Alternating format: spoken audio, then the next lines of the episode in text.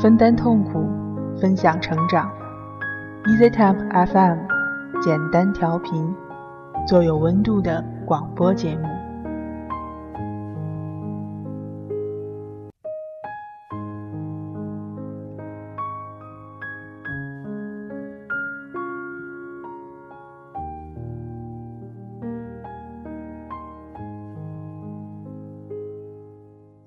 记忆里的外婆，总是带着冬瓜古早茶的味道；回忆中的家乡，总是混合着妈妈喊我吃饭的声音。有时候奔忙的太久，回头才发现，早已忘记了来时的路。在这个城市漂泊，每个夜里都好像是睡在船上。辗转反侧，风雨飘摇。每周一个暖心的睡前故事，给睡不着的你一个拥抱，对你说：“亲爱的，晚安。”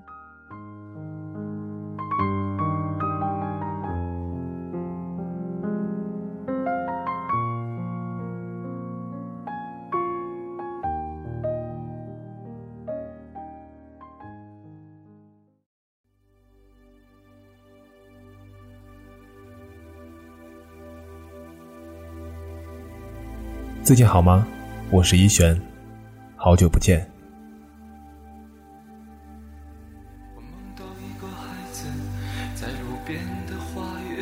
我们的童年和青春，常常是在蓝天白云、欢歌笑语中度过。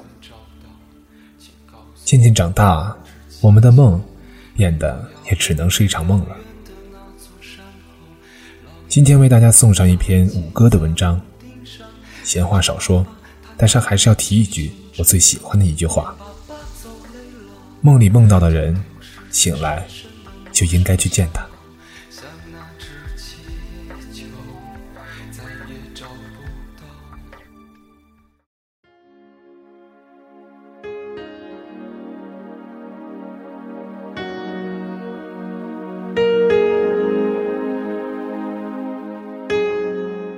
直到今天。我还清晰的记得，一九九四年，我和周凯初见韩月的情景。那天影院里在放《新桥恋人》，电影开场后，我和周凯前进影院西边的草场，计划像往常一样翻过墙头跳进影院。就在我们摸黑贴近影院外墙的时候，墙头上忽然传出一阵急促的喘气声，有个人正挂在墙壁上挣扎。俨然已经把持不住，顷刻就要摔下来。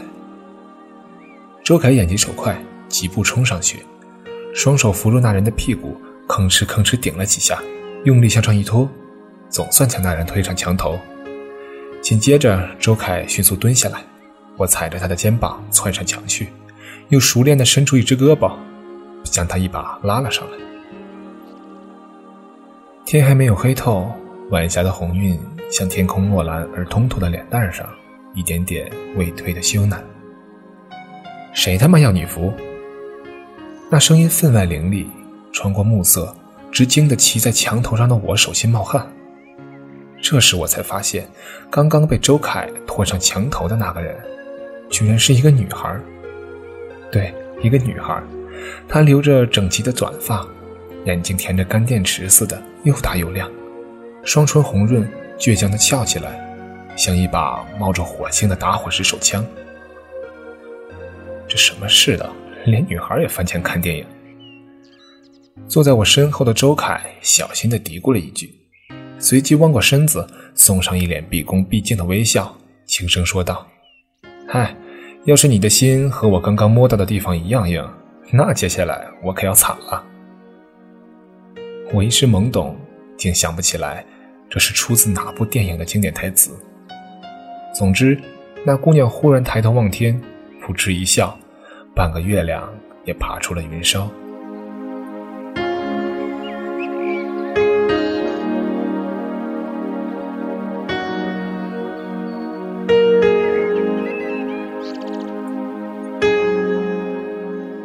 一九九四年暑假结束，我和周凯顺利输入初中班。开学的第一天，我就发现，那晚在影院外墙上遭遇的假小子，居然和我俩同一班级。报到点名之后，周凯大方又客气的跟假小子韩月打了招呼：“下次有空还一起看电影啊。”韩月把那个“看”字咬得很重，好像有意强调了看电影的技术含量，又表现出一副相逢一笑泯恩仇的江湖儿女做派。班委选举时，韩月居然和周凯一起竞选体委。到了演讲拉票的关键环节，一向鬼机灵的周凯竟然主动放弃了。我说：“我觉得你应该和他比赛一次跳墙头才公平。”好男不跟女斗，周凯淡淡的说。课间，韩月慢悠悠的朝我和周凯走过来。恭喜啊！周凯一脸严肃的笑容。为什么你不参加演讲啊？韩月眨着大眼睛问。人人人人人一多，我我我我我就口口口吃。哼，你装的可真像。韩月弓着腰笑起来。嗨，送你一个小礼物啊！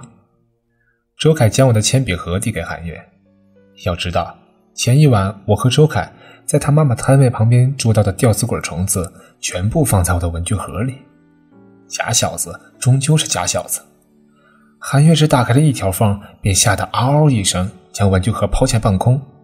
一整盒新鲜出炉、葱脆爽滑的吊死鬼虫子就被新任体委以天女散花的方式撒满了半个教室。女生们随即发出地动天摇的尖笑，男生们则趁机起哄，上蹿下跳。以至于上课铃响之后，整个班级还沉浸于炸了锅似的狂欢之中。班主任追究下来，结果是我和周凯被一直罚站到放学后。韩月还算仗义，收了惊魂，骂完周凯之后，拉着班长左小青陪我和周凯彻底打扫了教室。最后班长请客，人手一瓶北冰洋，总算让这场恶作剧在夕阳西下时完美落幕。我知道你俩爱喝这个牌子的汽水，还知道你们仨总跳墙去棉纺厂的电影院里看电影。左小青咬着吸管，伸出修长的手指，一一点过我们三个，略带得意的眨着眼睛。不是吧？你也常翻墙头吗？我问。才没有，我爸是那儿的放映员。左小青说。要不要下次一起翻墙看？周凯笑着伸出双手。迅速做出一个向上托举的动作。你去见鬼吧！韩月精准的飞起一脚，正中周凯的右臀。翻墙四人组就是在那个时期正式结盟的。当然，翻墙的只有我、周凯和韩月三个人。左小青是内应，他后来从他爸那儿搞来了太平门的钥匙，开眼前偷偷的去把链条锁打开，象征性的绕在门把手上。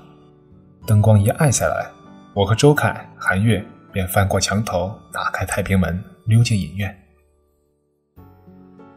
很多年后，我读到博尔赫斯，他说：“天堂应该是一座图书馆的样子。”可是我觉得，如果有天堂，它一定是一座巨大无边的电影院。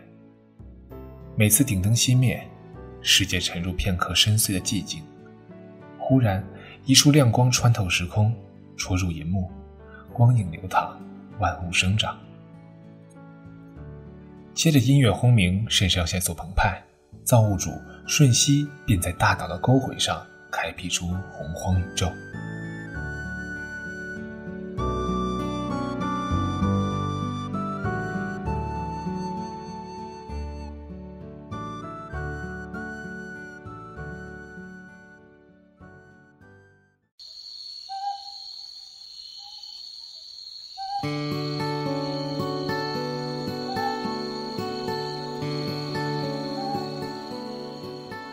我们坐在影院的角落里说笑打闹，偶尔嗑瓜子，也吃香蕉，有时悲情难抑，握紧年轻的拳头；有时热泪盈眶，抹过各自的衣角。最过瘾的当然是看武侠片，伴着台上眼花缭乱的打斗，我和周凯也常常在座位上比划着拳头，哼哼哈嘿叫上好一阵儿，只引得左小青和韩月大笑不已。有一回影院里放《水浒传之英雄本色》，精彩的打斗和搞笑的情节让我和周凯仿佛发作了羊角风似的，在座位上左右摇晃。不一会儿，便引起了查票员的注意。直到他拿着手电筒几步走到我们座位前时，我还完全沉浸于抽风似的癫狂中。忽然，一束光扫在我们的排座上。“嘿，小鬼，你的票给我看看！”我佯装淡定，立刻石化。用余光扫视周围时，我惊奇地发现，韩月正低着头认真地吃一根香蕉。左小青腾出一只手，跨过他的肩膀，一脸微笑地打量着查票员叔叔。暗示着姐妹情深。我右手边的周凯已不知什么时候偷偷地滑到了座位下面，抬着脑袋望着我，双手比划着让我快跑。我把右手插进兜里，慢慢悠悠地站起来，在转向查票员的一瞬间，忽然掉头沿着反方向挤过座位，朝影院入口的方向跑去。查票员也立即从排座上挤了过来。眼看着要挤出排座时，周凯忽然从座位下面伸出一只脚来，将查票员绊了一个大趔趄。哪个小兔崽子？查票员骂骂咧咧地说。周凯从座位底下钻到前排，在人缝中挤出排座，沿着过道朝银幕方向跑去。查票员看我和周凯一前一后相背逃窜，怒不可遏，却又无可奈何。就这样，我和周凯绕着弯儿。而查票员在影院里玩起了躲猫猫，跑出几步便蹲在就近的座位旁偷看几眼银幕，然后再弯腰跑出一段路。影院的几个工作人员见状纷纷上来围堵。这时候，左小青拉着韩月在另一侧太平门的门口使劲地向我和周凯招手。我俩侧身挤过甬道，在黑暗中汇合。最后，多亏左小青领着我们从太平门后面回廊里。绕到了放映室，在他爸的庇佑下，才勉强蒙混过关。唉，我最怕欠女生人情了。在影院后面的草场上，望着夏夜夜空的周凯，忽然没头没脑的长吁短叹。我觉得左小青一定是喜欢你。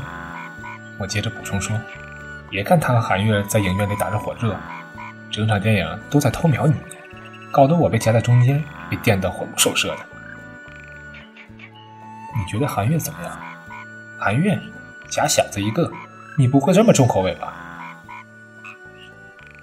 那个时候的左小青家境优越，留着牵直的长发，双眼顾盼神飞，再加上一双时髦的红色高跟鞋，女神范儿十足。韩月呢，短发长裤帆布鞋，整日跟我和周凯混在一起，翻墙入室的。活脱脱一个假小子，我觉得他是哥们儿。说着，我伸出一条胳膊，绕过周凯的脖子，说：“你爱你哥们儿吗？”周凯一脸无辜地望着我，反问说：“梦里梦到的人，醒来应该去找他。你猜我梦到的是谁？”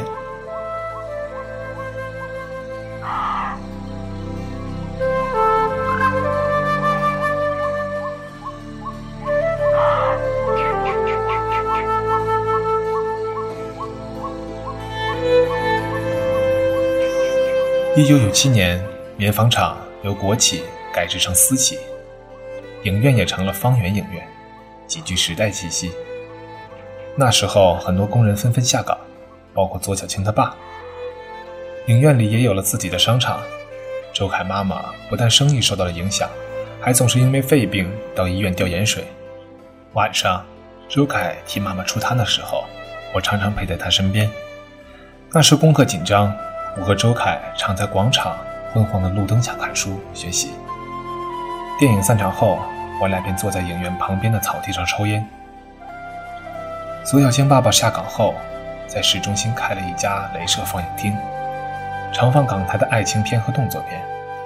左小青带我和周旋、韩月一起去看过几次。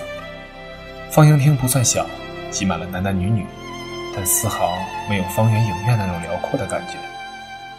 港片的节奏比国产片快很多，但我再也找不到那种光影在银幕上创造神迹的感觉。那是放映厅，不是影院，更不是天堂电影院。那时候，左小青学习已经分外用功，渐渐不再出来和我们厮混，只有我们三个有时喃喃手痒，会再去跳墙看电影。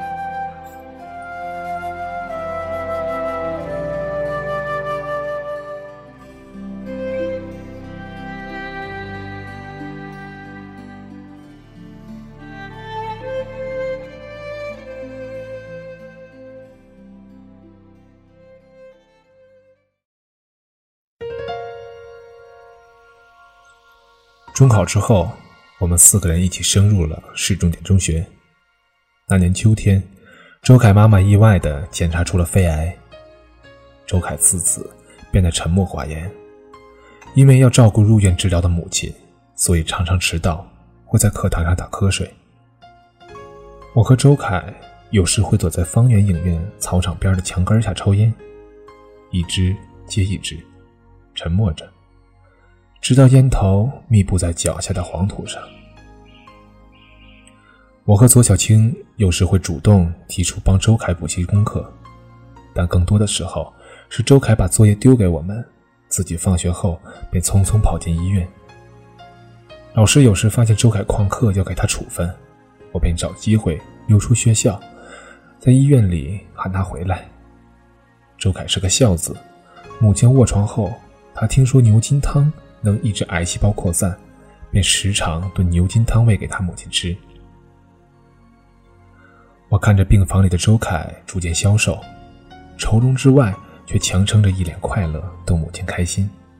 他时而将一勺牛筋汤递在母亲嘴里，时而自己咬一口，在唇边轻轻抿上一小口，紧闭双眼，笑意四起，仿佛在享受人间的极品美味。不知怎的。我在心中掠过一阵酸楚，便盘算着找机会和他一起去看场电影。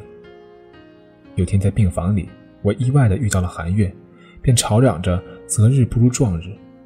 那天周凯的父亲来接班后，我就强拉着周凯去方圆影院。周凯推脱再三，韩月和我好话讲得满脸通红，最终说动了他。谁知那天影院放到一半。宽荧幕后面忽然冒出一阵阵刺鼻的浓烟，紧接着荧幕燃烧起来，满场观众顿时慌乱的起身到影院外逃离。坐在前排看电影的我们，顺着人流被一点一点挤到影院后门。也许是过度劳累，人流中的周凯竟然恍恍惚惚的跌倒了。为了保护周凯不被踩踏，我和韩月拼命的挤在他身旁，用身体顶住了一层又一层向上涌进的人流。如是几次，韩月终于被人群挤倒在地。摔倒的第一时间，他用身体迅速护住了周凯的头部，并招呼我一起把周凯搀扶起来。谁知周凯那猪死沉死沉的，我和韩月挣扎了好几次，才把他拖到影院一侧甬道的空地上。韩月迅速撑开了甬道一侧的太平门，浓烟从门缝里排向影院外。被呛得一把鼻涕一把眼泪的我。借着影院顶灯的微光，看到韩月的双手已经被踩了血肿。人群散尽之后，我们也逃出了影院，似乎是为了掩饰双手的尴尬，韩月匆匆离去。我在影院外的草丛边一直守到了周凯醒过来。那夜的天空分外透亮，晚风逐渐清凉。我对醒来之后的周凯说：“嗨。”你当初问过我，梦里梦到的是谁？我猜，一定是韩月，对吗？周凯揉揉眼睛，没有正面回答我，只是淡淡的说：“回家吧，妈妈很快就要手术了，我得好好守着她。”不久，学校让我们按照意愿进行文理科分班。本来我和周凯的理科成绩不错，应该毫无悬念的报理科，可偏偏周凯报了文科。更让我意想不到的是，文科成绩优异、理科成绩平平的韩月，居然报了理科班。几周之后，周凯妈妈接受了右肺病变部位的切除手术，在家休养了一段时间后，身体渐渐有了起色。我常看见周凯和左小青在学校里出双入对，他们眼神交互的样子，有一种难以言说的默契。我私下问周凯，为什么会突然选择去了文科？还有，韩月对你那么好，为什么总感觉你在有意的回避他？周凯说：“你不是问过我梦里梦到的是谁吗？我告诉你，是左小青。”周凯说的飞快，仿佛是赶时间总结陈词，又好像有意回避着什么。说完，他转过身，头也不回的离开了。然而出人意料的是，周凯妈妈的病灶切除手术并未彻底成功。隔年后，周凯妈妈因为肺部癌细胞扩散，草草的结束了一生。此事对周凯的打击很大。当年的高考，他发挥失常，连一个普通的专科都没考上。左小青在父母的安排下赴英国留学，我考上了省城的科大，而虽然学了理科，却一直有一颗文艺心的韩月，居然攻读了临床医学专业。之后，我们四个人分道扬镳，美好的少年时光也匆匆散场。周凯并未选择复读。而是打了一年黑工之后，托关系进了方圆影院，做售票、排片、维修设备的杂工，想来真是命运弄人。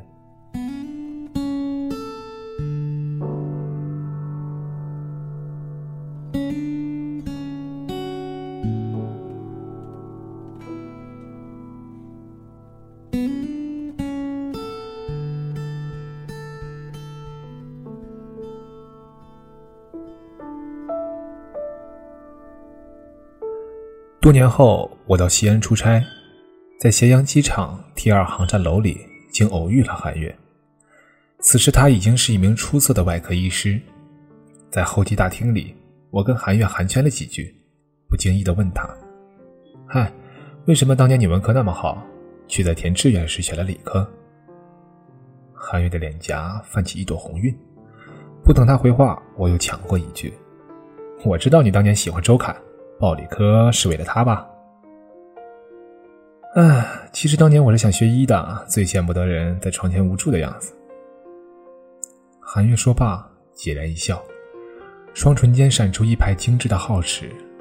他用手抹过额前的短发，轻扬着头，依然是当年一副英姿飒爽的模样。在影院做杂工的周凯，并没有从此沉沦，他用平时省吃俭用的生活费。开了一家 VCD 影碟出租店，生意不错。周凯又很有经济头脑，几年时间在全省开了十几家销售各类 CD 唱片和影碟的专卖店。工作之后，我进了一家理工科的研究院，利用业余时间在网上写小说，并兼职做编剧。二零一五年，我的小说集出版上市，销量算说得过去。有些故事还被改编成了电影。周凯在一家影视杂志上看到有剧组在筹拍我写的电影剧本，通过杂志社的编辑联系上了我。虽远隔千里之外，多年兄弟之情的坚冰，却在电话里的一声简单问候之后迅速融化升温。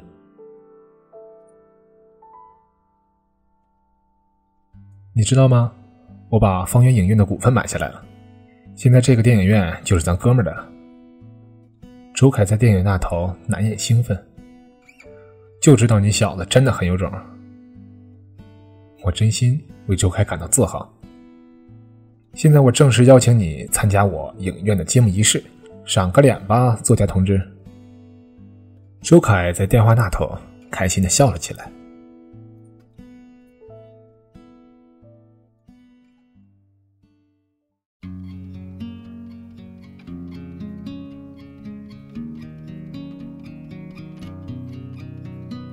一周后，我坐夜航班返回故乡。周凯到机场来接我，赶回市区时已临近子时。周凯说：“怎么样？我带你去吃点宵夜。附近有家店，牛筋烧的超级棒。”我说：“这么多年过去了，你自己还烧牛筋汤吗？牛筋汤。周凯顿了顿说：“其实当年那些牛筋汤，是韩月烧好送来医院的。”一瞬间，我的心被某种滚热的东西触动了。我犹豫着要不要把韩月报理科学医学的真相告诉周凯，嘴上慢条斯理，却掷地有声地问出。那你当年为什么会突然选择报文科？不要跟我说你喜欢学电影这种屁话。我我，唉，母亲当年的手术费是我问左小青家借的。她跟我说，希望我能答应和她一起读文科。周凯的声音明显有点哽咽。母亲走了之后，我还是拼命打工，把他家的钱还上。车子从外环线上冲了下来，驶入市区后不久，周凯按下电动车窗，指着窗外说：“五哥，还记着从前的方圆影院吗？快看，我给它起了新名字。”我将头探出窗外，顺着周凯手指的方向，从前方圆影院楼顶上的空地，被装饰灯照得分外透亮。在无边的夜幕下，闪耀着五个光彩耀眼的大字：“梦月电影院。”夜风清凉，那些耀眼的亮光足以刺破黑暗，让遥远的星斗都显得黯淡无光，仿佛能直插琼霄，落入遥远的天堂。